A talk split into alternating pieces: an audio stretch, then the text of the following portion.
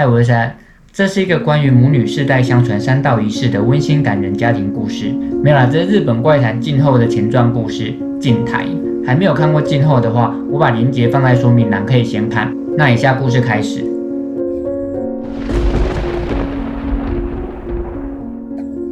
关于镜台的故事，我也是最近才知道的比较详细。或许有一些说明不完整的部分，大概是我没有全盘了解吧，还请多多担待。有一个由母女代代相传三道仪式的家族，家族中女儿被视为母亲的财产，并且女儿也是这三道仪式中的材料。母亲在生下两到三个女孩之后，会选出一人作为材料，没被选上的女儿会正常的抚养长大。如果是生下男孩，会怎样处理我并不清楚。被选中的女儿会得到一个由母亲取的真名。不同于她原来的名字，真名终身隐藏，只有母亲和自己知道。就算被别人看到字，也一定不会念，因为读音也是由母亲取的，完全不同于本来的念法。即使在母女两人独处的时候，母亲也绝对不会叫女儿的真名，就类似佛地魔这种禁忌的名讳这样。大概是为了强调女儿是母亲的财产这件事吧。在替女儿取真名的这一天，还会准备一个镜台。但只在女儿十岁、十三、十六岁生日当天，让女儿看到镜台，其他时候是绝对不能让女儿看到镜台的。这些都是为了之后的某一天做准备，为了增加其作为材料的价值。母亲的特殊教育从很小的时候就开始，例如把猫或狗的头部、脸部切成碎片，把猫狗的身体全部切除，只留下尾巴，告诉女儿说这尾巴还是活的，并且饲养起来。家族的人都会配合母亲，并告诉女儿那是活的，让女儿误认为这样是正常的。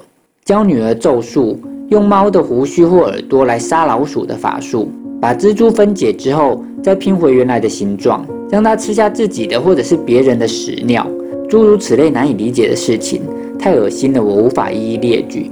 其中动物和昆虫，尤其是猫，约占总数的三分之一，这是有原因的。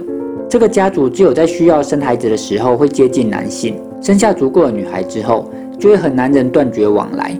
尽管事先就和男人约定好交配的条件，但仍有些人会试图探寻这个家族或咒术的秘密。所以从某一代开始，他们会将杀猫所产生的怨气，以咒术转移到试图探寻秘密的男人身上。男方家里就会发生各种灾祸。如此一来，就没人再敢探寻此家族的秘密。因此，猫经常被用于教育，形成扭曲的常识、扭曲的价值观、扭曲的嗜好之类的，让它更适合作为材料的异常教育，在母女之间代代相传。在十三年间，除了不断教育，还会执行三道仪式中的两道。第一次是在十岁，母亲会带女儿到镜台前，并要求女儿献上她的指甲。这时也是女儿第一次知道这个镜台。至于要献上哪只手指或脚趾甲，还有数量，似乎是由每代母亲自己决定。女儿必须自己拔下指甲，将它交给母亲。母亲把指甲还有写着女儿真名的纸一起放到镜台三层抽屉中最上层的抽屉。这一整天，母亲都会坐在镜台前。这是第一道仪式。第二次是在十三岁，一样来到镜台前。这次要求女儿先上牙齿，数量也是由母亲决定。女儿拔下自己的牙齿，交给母亲。母亲将它放到镜台的第二个抽屉，连同写着真名的纸。母亲一样在镜台前坐一整天。这是第二道仪式。接下来的三年，也就是女儿十六岁之前，不再做任何教育，没有任何解释，就是突然的让女儿获得自由。这意味着到了十三岁时，一切都已准备就绪。到了这个时候，他们大部分都已经变成了妈妈想要的活人偶，但也有些人会短暂的过上普通女孩的生活，而不显得太异常。三年后，女儿十六岁这天做最后一道仪式，就是母亲会在镜台前吃下女儿的头发，或者说吞或塞进去，总之就是要让头发完全进入到身体里。将女儿剃成光头之后，母亲会凝视着镜台，一边不断把头发塞进嘴里。女儿只是静静的或茫然的看着这一切。塞进所有头发之后，母亲会说出女儿的真名，这是女儿第一次，也是最后一次听到她的真名。这样就完成所有仪式，达到母亲的目的。隔天开始，母亲就只是一具躯体，会不断吸咬着头发，然后一直被隔离到她去世。顾名思义，那就是一具躯体。真正的母亲已经去到一个没有人见过、没有人听说过、没有人知道的地方。母亲所做的一切，都是为了获得前往那边的资格，也就是通过这个仪式，母亲可以成为神之类的存在，前往天堂或者仙境的地方，只留下一具躯壳。过往获得资格的母亲也全都在那边生活，女儿将由她母亲的姐妹们抚养。这就是为什么会生两到三人，而不是只生一个。其他正常长大的姐妹们，在她脱壳之后会照顾她的女儿，女儿之后会重新将头发留长，走上她母亲的老路，跟男人交配，生女儿，成为母亲，用同样的方式取得资格，前往母亲等待着她的地方。事实上，这个恶习并没有持续多久，渐渐的，家族里也有人开始质疑这个习俗。随着质疑的声音越来越多，他们也开始寻找母女间原本该有的样子。慢慢停止了恶习，最终被禁止了。但也有不该忘记的一部分被保留了下来，那就是真名和进台的习俗。真名被作为是母亲的证明，进台则是十岁的生日礼物。他们也开始与村民们交流，结婚成家。之后有一个名叫八千代的女人，她是在恶习被禁止之后才出生的，就过着一般人的平凡生活，也找到了心爱的伴侣，结婚了。八千代听说过家族里的事情，但她并不感兴趣。成为妻子的几年后，他生下了一个女儿，给她取名叫桂子，跟妈妈学的，也给她起了个真名，还准备了和自己一样的镜台。本以为快乐的日子还会继续，但在桂子十岁生日那天，八千代有事一早回去见父母，家里只有桂子和丈夫。晚上，八千代回到家时，看到了令人难以置信的景象：柜子死了，指甲被拔掉了一些，牙齿也被拔掉几颗。在地板上发现一张写着柜子真名的纸，被拔掉的指甲和牙齿散落在要送给柜子的镜台上，没有看到丈夫。八千代不知道发生了什么事，只能抱着贵子痛哭失声。听到哭声的邻居们冲了进来，但八千代只是抱着贵子哭，邻居也无法理解情况。一些人赶紧去找她的丈夫，也有人通知了八千代的父母。邻居们分头找人的时候，却忘了留人照顾八千代。八千代在柜子的身边自杀了。赶到现场的父母看到这些物件之后，只能冷静下来，试着还原经过。母亲说：“大概可以想象她丈夫举行那个仪式，但我没有和八千代说得很详细。她丈夫大概以为只要等到柜子十岁，唉。”之后父母对邻居说：“我们出来之前，谁都不要进来。”几个小时之后，父母出来了，说。这间房子留着供养母女两人，谁都不可以进来，也不用找她丈夫了。之后就会知道了。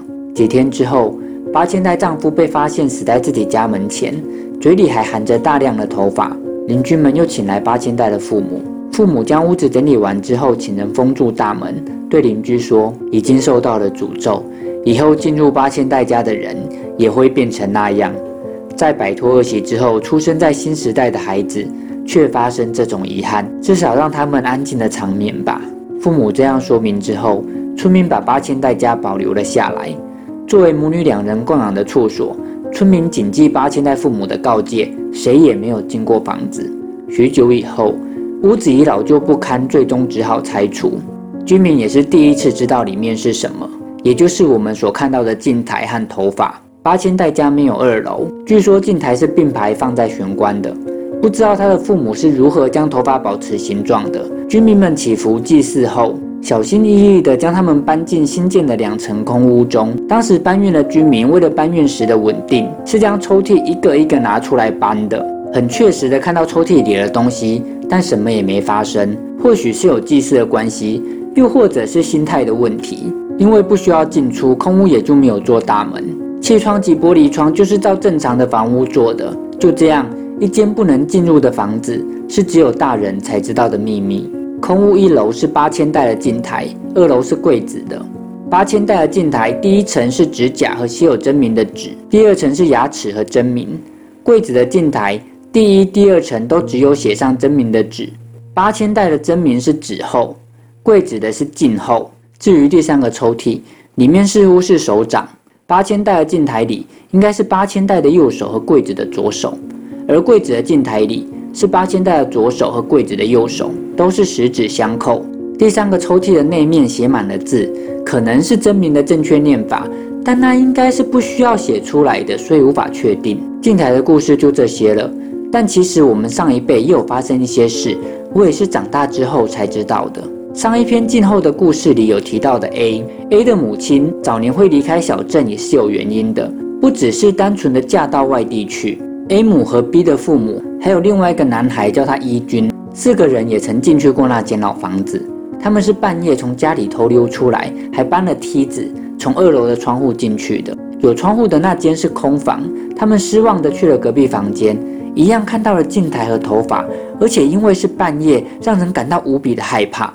A 母像个女侠一样带头走进镜台，正要打开抽屉，其他人拼命阻止她。好吧，算了。A 母下了楼梯，看到了走廊上的镜台，另外三人已经想要回去了，走得比较慢，来不及跟上。A 母已经打开抽屉，拿出了写着纸后的纸，甚至拿出了指甲。三人吓坏了，赶紧想要把东西放回去，却不慎碰掉了头发。结果连 A 母也不敢剪头发，四人就这样回去了。几天之后，因为心里感到不安，也害怕会被父母发现，A 母决定回去把头发复原。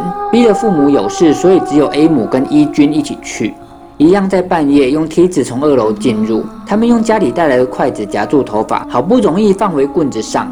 我们赶快回去啊！伊军急着说。但松了口气的 A 母想要吓伊军，他打开了第二个抽屉，看到写着纸后的纸和一些牙齿。伊军吓得快哭了，A 母看着伊军的脸，觉得很好笑。接着又打开了第三个抽屉，A 母不想错过伊军的表情，所以只有伊军看到抽屉里面。一瞬间，伊军整个人呆住，露出极不正常的表情。A 母这时也感到一股巨大的恐惧，砰一声，大力的关上抽屉。干，你看到什么？你不要吓我哎！伊军却静止不动，连表情也像定住一样。A 母虽然有一丝觉得这是伊军的报复，故意想吓他，但有一种极恐惧的感觉在心里蔓延。他一个人逃走了。一回到家，他马上和妈妈说了。妈妈脸色大变，赶紧跟伊军的父母联络。之后，他们立即前往那间空屋。几十分钟后，在家里等着的 A 母看到伊军被父母抱着回来，伊军好像在咀嚼什么东西，嘴里还有长毛露出来。之后，B 的父母也有被叫过来询问。伊军的父母虽然没有对三人说些什么，但他们似乎用一种可怖的表情瞪着 A 母。三人这次也获知了关于空屋的故事。之后，伊的父母每天都去 A 母家拜访，直到大约一个月后，伊军全家人都搬离了小镇。这件事让 A 母的精神变得很差，他的妈妈只好把他送到外地亲戚家，希望离开小镇对他的精神状况会有些帮助。A 母后来回到小镇。似乎是想对伊军有所补偿，但没有人有伊军家人的消息，也不知道伊军后来的情形。这就是所有故事的结局了。精彩的故事到这边就结束喽。那日本网站有网友问原作者关于老房子的地点，但原作没有透露任何线索，只回答网友说不在日本的东部。你有听过什么有趣或恐怖的传说吗？欢迎留言告诉我。谢谢收看，盗木谈。